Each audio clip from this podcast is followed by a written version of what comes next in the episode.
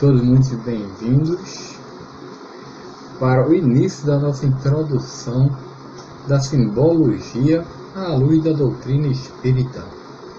E aí nós começamos com alguns questionamentos, porque o vídeo não vai ser muito longo, né? Esperamos fazer um vídeo curto da introdução.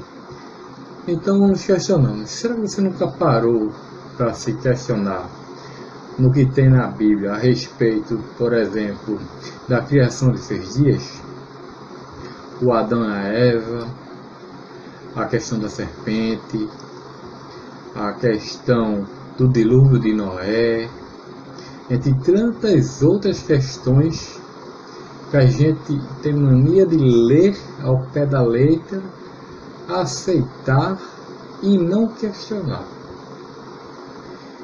Então, Neste semestre, se Deus permitir, nós vamos entender os 11 primeiros capítulos da Gênesis, que é da Torá de Moisés, quebrando um pouco a simbologia através da luz do Espiritismo, com obras complementares de Emmanuel, de André Luiz e da própria codificação de Allan Kardec.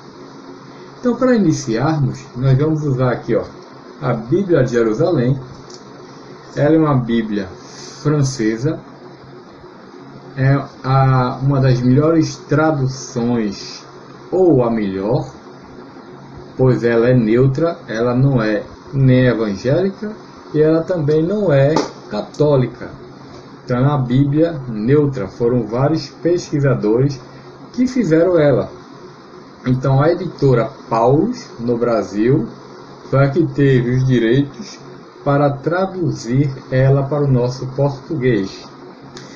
Então aqui na parte de introdução da Bíblia, eu peguei um trechozinho aqui bem interessante, só para darmos início ao nosso estudo. E ele diz o seguinte aqui.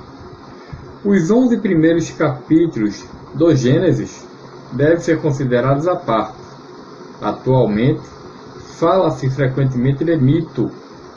É preciso compreender o termo como a designação do caráter literário, e não no sentido de história fabulosa ou legendária. Um mito é simplesmente uma antiga tradição popular que conta as origens do mundo e do homem, ou de certos acontecimentos. Por exemplo, do dilúvio universal que teria acontecido nas origens da humanidade. Um mito é relato feito de modo imagístico e simbólico. O autor do relato bíblico tomou tal ou tal tradição de seu próprio ambiente porque ela servia ao seu desígnio didático. Por outro lado, os mitos ou relatos de origens têm normalmente caráter etiológico. Tais relatos fornece uma resposta às grandes questões da existência humana no mundo. Por meio dessas narrativas, dá-se uma resposta a questões como a da origem do pecado ou do sofrimento humano. O que se diz sobre esse passado distante oferece uma explicação à nossa situação atual. De certa maneira, procede-se por eliminação tudo aquilo que hoje é percebido como limitação explica-se por um acontecimento nas origens. Em poucas palavras, o mito explica como vier à existência o mundo e todas as suas criaturas, e porque nós, humanos, somos tais como somos. E aí, para finalizarmos este vídeo, como eu disse, vai ser um vídeo curto, aí eu deixo um pouquinho para você refletir nos seis dias da criação, está lá escrito no finalzinho: e houve uma tarde e uma manhã. Nos seis dias. O que será que isso quer dizer? Outro questionamento para ficarmos refletindo enquanto nós não iniciamos os próximos vídeos.